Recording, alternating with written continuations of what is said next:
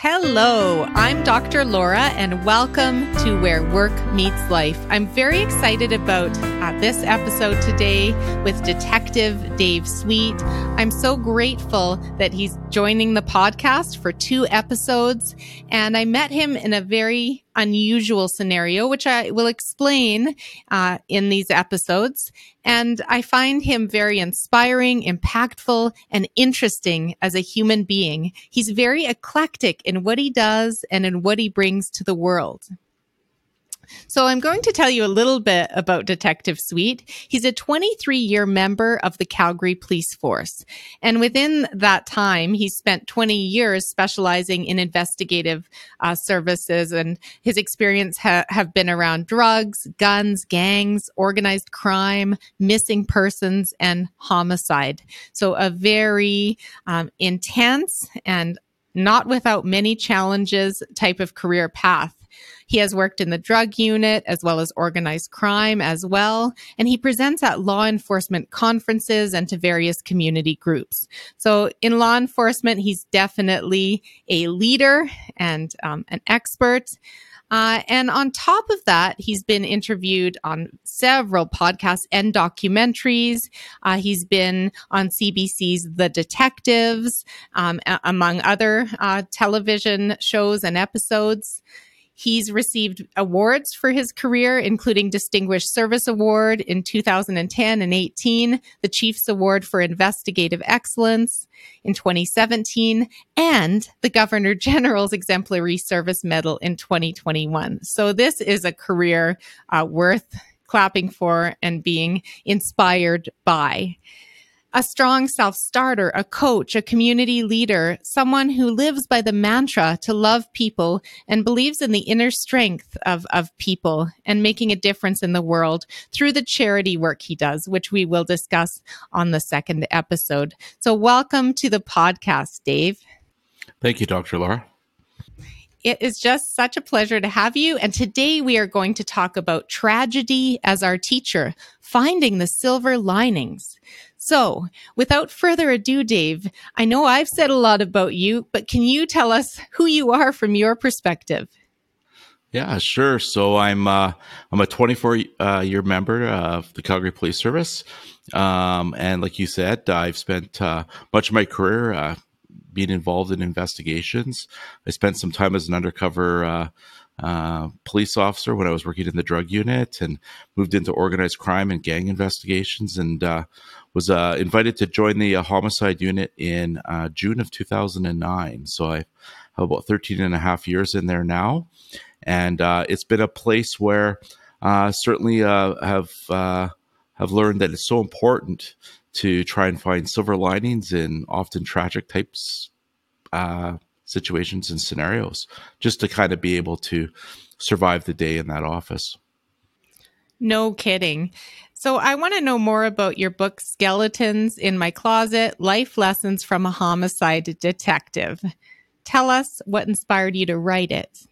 Sure. So, you know, I guess um, the book is sort of written with a scar in mind, and the scar is is uh, to recognize that uh, you know I know so well that uh, tomorrow's not promised for any of us. I mean, that's just a, a reality. And so, um, a few years back, I wanted to start kind of building towards a legacy, so that uh, one day. Um, my children or my grandchildren or my great grandchildren could learn a little bit about me. And so uh, I partnered with uh, a co author, uh, the talented Sarah Graham, and uh, we collaborated on a, on a project to basically bring uh, a memoir to fruition about my career and the things that I've learned. Um, you know, it's very unfortunate. My, ch- well, fortunate and unfortunate. But, you know, my children would see me off and I'd be gone for long hours and they had no idea on maybe where I was up to or where I was going. Um, but all that time I was learning things and I wanted to bring some of those lessons or some of those things that I was learning back to them that one day they could maybe read and learn a little bit about what was going on uh, when I wasn't at home. Wow. And and what a legacy. So I read that book. It was a couple of years ago now and it was just so interesting and powerful. And I mean, some of the stories disturbing, but what I really appreciated was each had a message, a silver lining to learn from the case. So, what have people said about the book? How has the book impacted people, Dave? Well, I think, uh, I mean, for the most part, it's been very positive. Uh, we were invited to uh, um, Lincoln in uh, in England, actually to pre- present at the British Criminology Society, and our presentation was based around this idea of bridging the gap between what we expect the police are bridging that gap uh, between who we really are and uh, sort of how we uh, are all part of the same community. And so um, I think the book, on some level, has been a bit of a. Um, uh, I'm hoping, anyways, builds a few bridges uh, when we think of the police and the public and recognizing that we're one and the same. Right. We're all police are our friends, right? Not not to be feared. And I think the book really bridges that that gap for sure. And I'm curious how people can get a copy of this book. Sure. So uh, now uh, the book is available on Amazon, um, and that is sort of our primary uh, platform that we're selling the book from. Um, it, it, has been in the past, and of course, people can order it through Chapters and Indigo and some of the larger book chains. But uh, we direct most people just to Amazon at this point. Gotcha. So I'm going to tell the story of how I learned about your book. So we were going through a tragedy in our family and this episode is around tragedy as our teacher. So I'm going to be open with with you folks about uh, what happened. So what happened was our our niece and great niece, Jasmine and Aaliyah, were missing um, and later it was discovered that this was a homicide and Dave was the lead detective on the case. And, and we can't thank him enough for all the courage and hard work and creative policing that was done to bring justice. And I was going through that period of time where I was quite upset about what was happening and praying for the girls to be found. Um, etc. And a, a, girlfriend of mine said, I was at this book signing at, at Indigo and I met this detective Sweet and he wrote this book. Um, and it brought me to tears when I was talking to him because I had been dealing with something difficult in my own life. And I thought of you, Laura, for this book, right? And I didn't know who Detective Sweet was at that time. And then um, I got to meet you a couple of weeks later at the funeral and I was standing beside this person at the graveyard and I didn't know who it was. And it was Detective Sweet that my friend said, I must have this book. Hmm. Very nice. So that's what happened. So I think it's it's just such a small world and I can attest that that book has definitely impacted many people, as well as your presence and how approachable you are um, as a human being, Dave.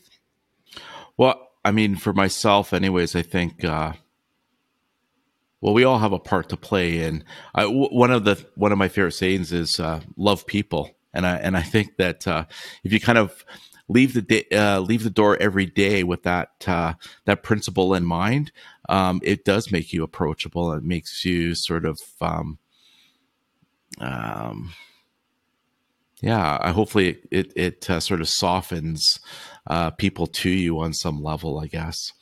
Um, and it allows you to have uh, greater impacts in people's lives if you get that opportunity. So, absolutely. And some of the people you come across, I can imagine, are very difficult to love uh, in your work.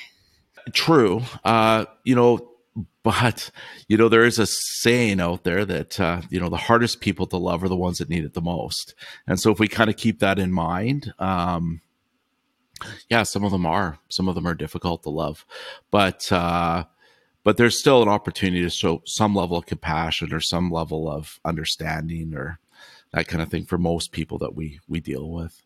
Right. Which brings me to so you you've written this book. I understand you're continuing to write another book. So tell us what's next in your writing career, Dave. Yeah, so I've uh, teamed up with a second co-author uh, to produce our second book, which I'm hoping will be out in the spring of uh, 2023.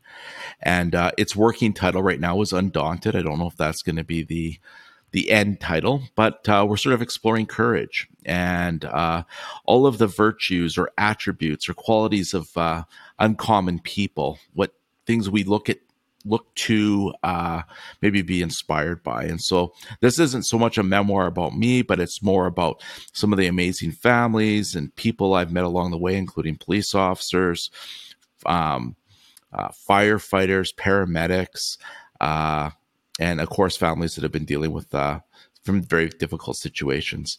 But uh, through all of them uh, and their stories of courage, the hopefully the book will go on to inspire people to maybe uh, do something they challenge themselves to something they maybe wanted to do but never had the strength to do before.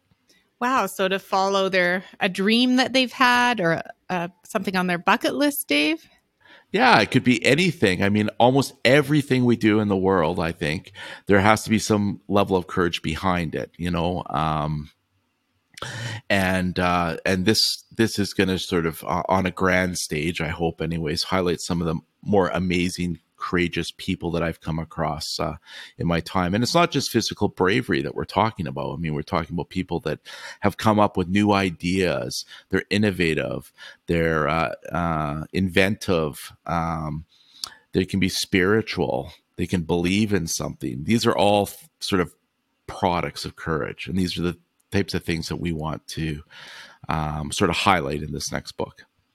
So it'll be a variety of different stories of courageous people and courage coming out in different forms?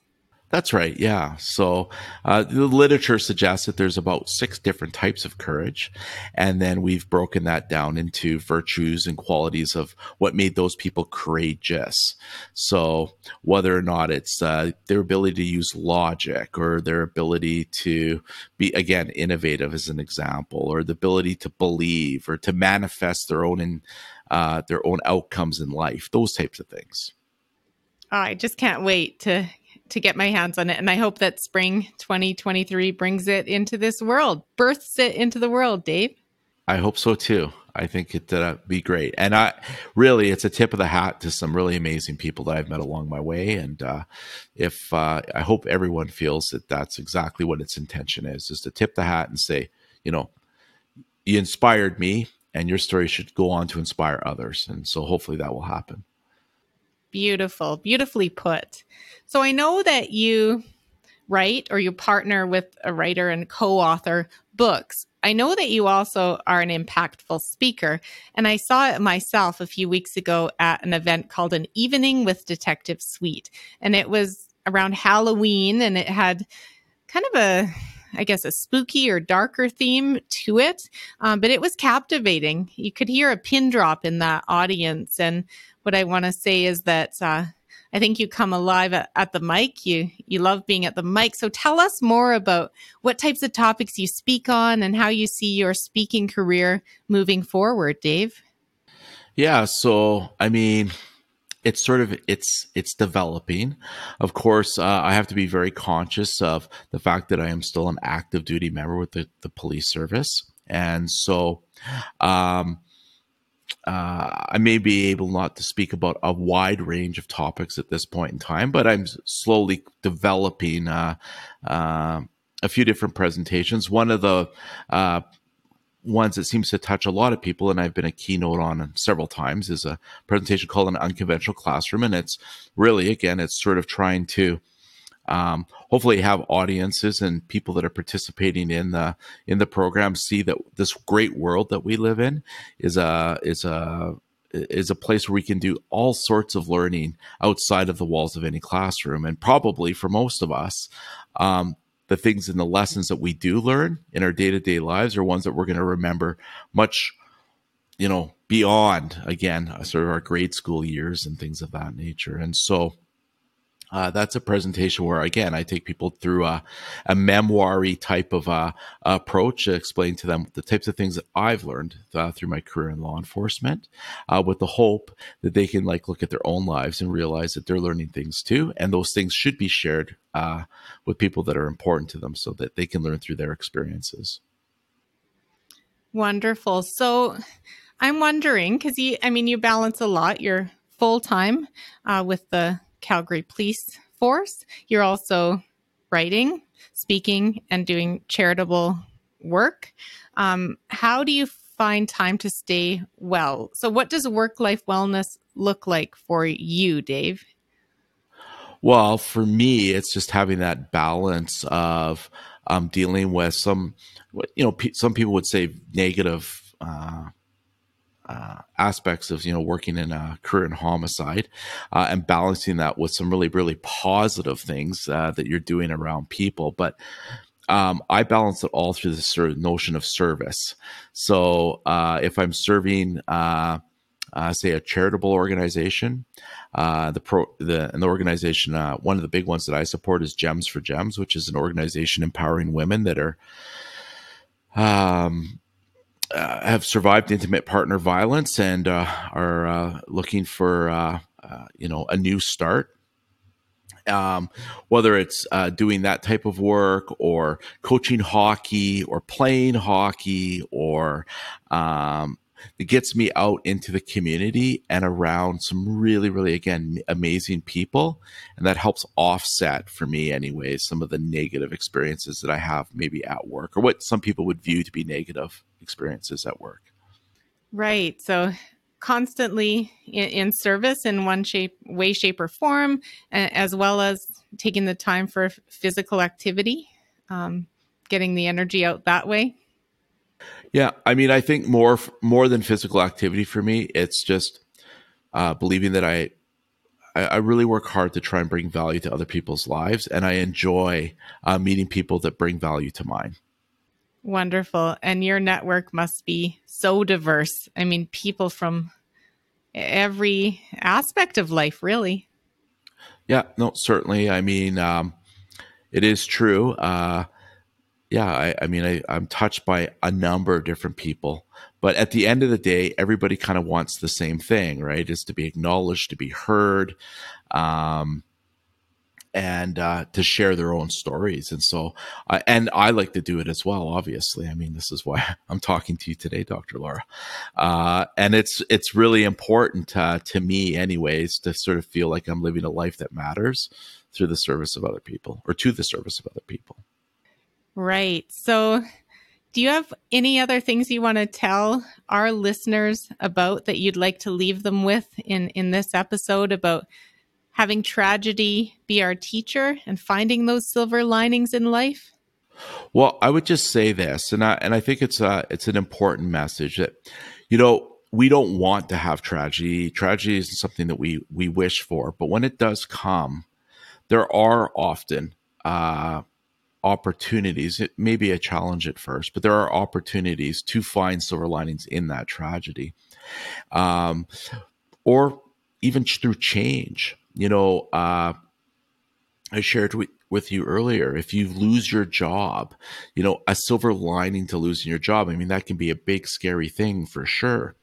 Uh, but uh, it's also an opportunity to go and reinvent yourself, uh, to go back to school, learn something new, and maybe do something more in line with who you are today, not who you were at your 20 something self.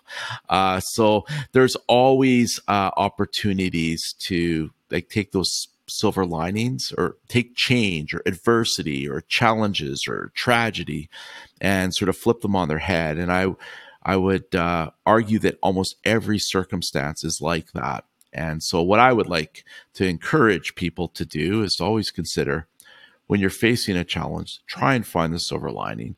Try not to focus too much on the why something has happened to you, but how you can kind of get past it. And for me, anyways, that's how I do it. And uh, it takes practice every single day. But uh, I think um, if you can get there, uh, it can cultivate a habit of appreciation. And I would say that almost any tragedy, even the worst, uh, there can be a silver lining that comes as a result of it. Wow. And that uh, says a lot uh, coming from you. And I imagine when you first decided to become a police officer, that some of the things that led you to that still apply today. So if you could put yourself back in time, you said it's about 24 years or so ago that you joined the force. So, what led you to doing that? What did you, what drove you towards going into this career? So, I mean, for anybody that ever thought about a career in law enforcement, they would understand this, but it's just something that is, it's something that you you just want to do. There's no real reason for why you you want to do it. It's just almost, for me, anyways, it felt like kind of like a calling. But uh, my interest in uh, law enforcement began actually because I had a grandfather I never knew. He was a police officer in 1904 to 14. He was uh, 30 years senior to my grandmother. And so, um, of course, uh, yeah, if you can do the math there, you would know that uh, he was uh, he was dead, dead uh, by the time I ever came around. And so my mom had collected a whole bunch of memorabilia and articles about him back in like the early 1900s in New York, uh, him on a beat walking around. And I used to picture sort of what that would look like, you know, these, you know, these small, rise buildings and steam coming up and dimly lit street lamps and you're chasing bad guys over rooftops a very sort of hollywood concept anyways these were kinds of the things that I I I remember and uh, uh, learning about, and so it was sort of I guess the first thing that sort of sparked the interest in law enforcement. And uh, I never knew him, but um, learning about him is kind of what got me the drive uh, to to start a career uh, like one that he had. So I'm the only person that's ever followed in his footsteps, but uh, it's been a very rewarding opportunity. Wow. So those those early visions you had of chasing bad guys, it I mean it came to fruition, just not over rooftops, I imagine.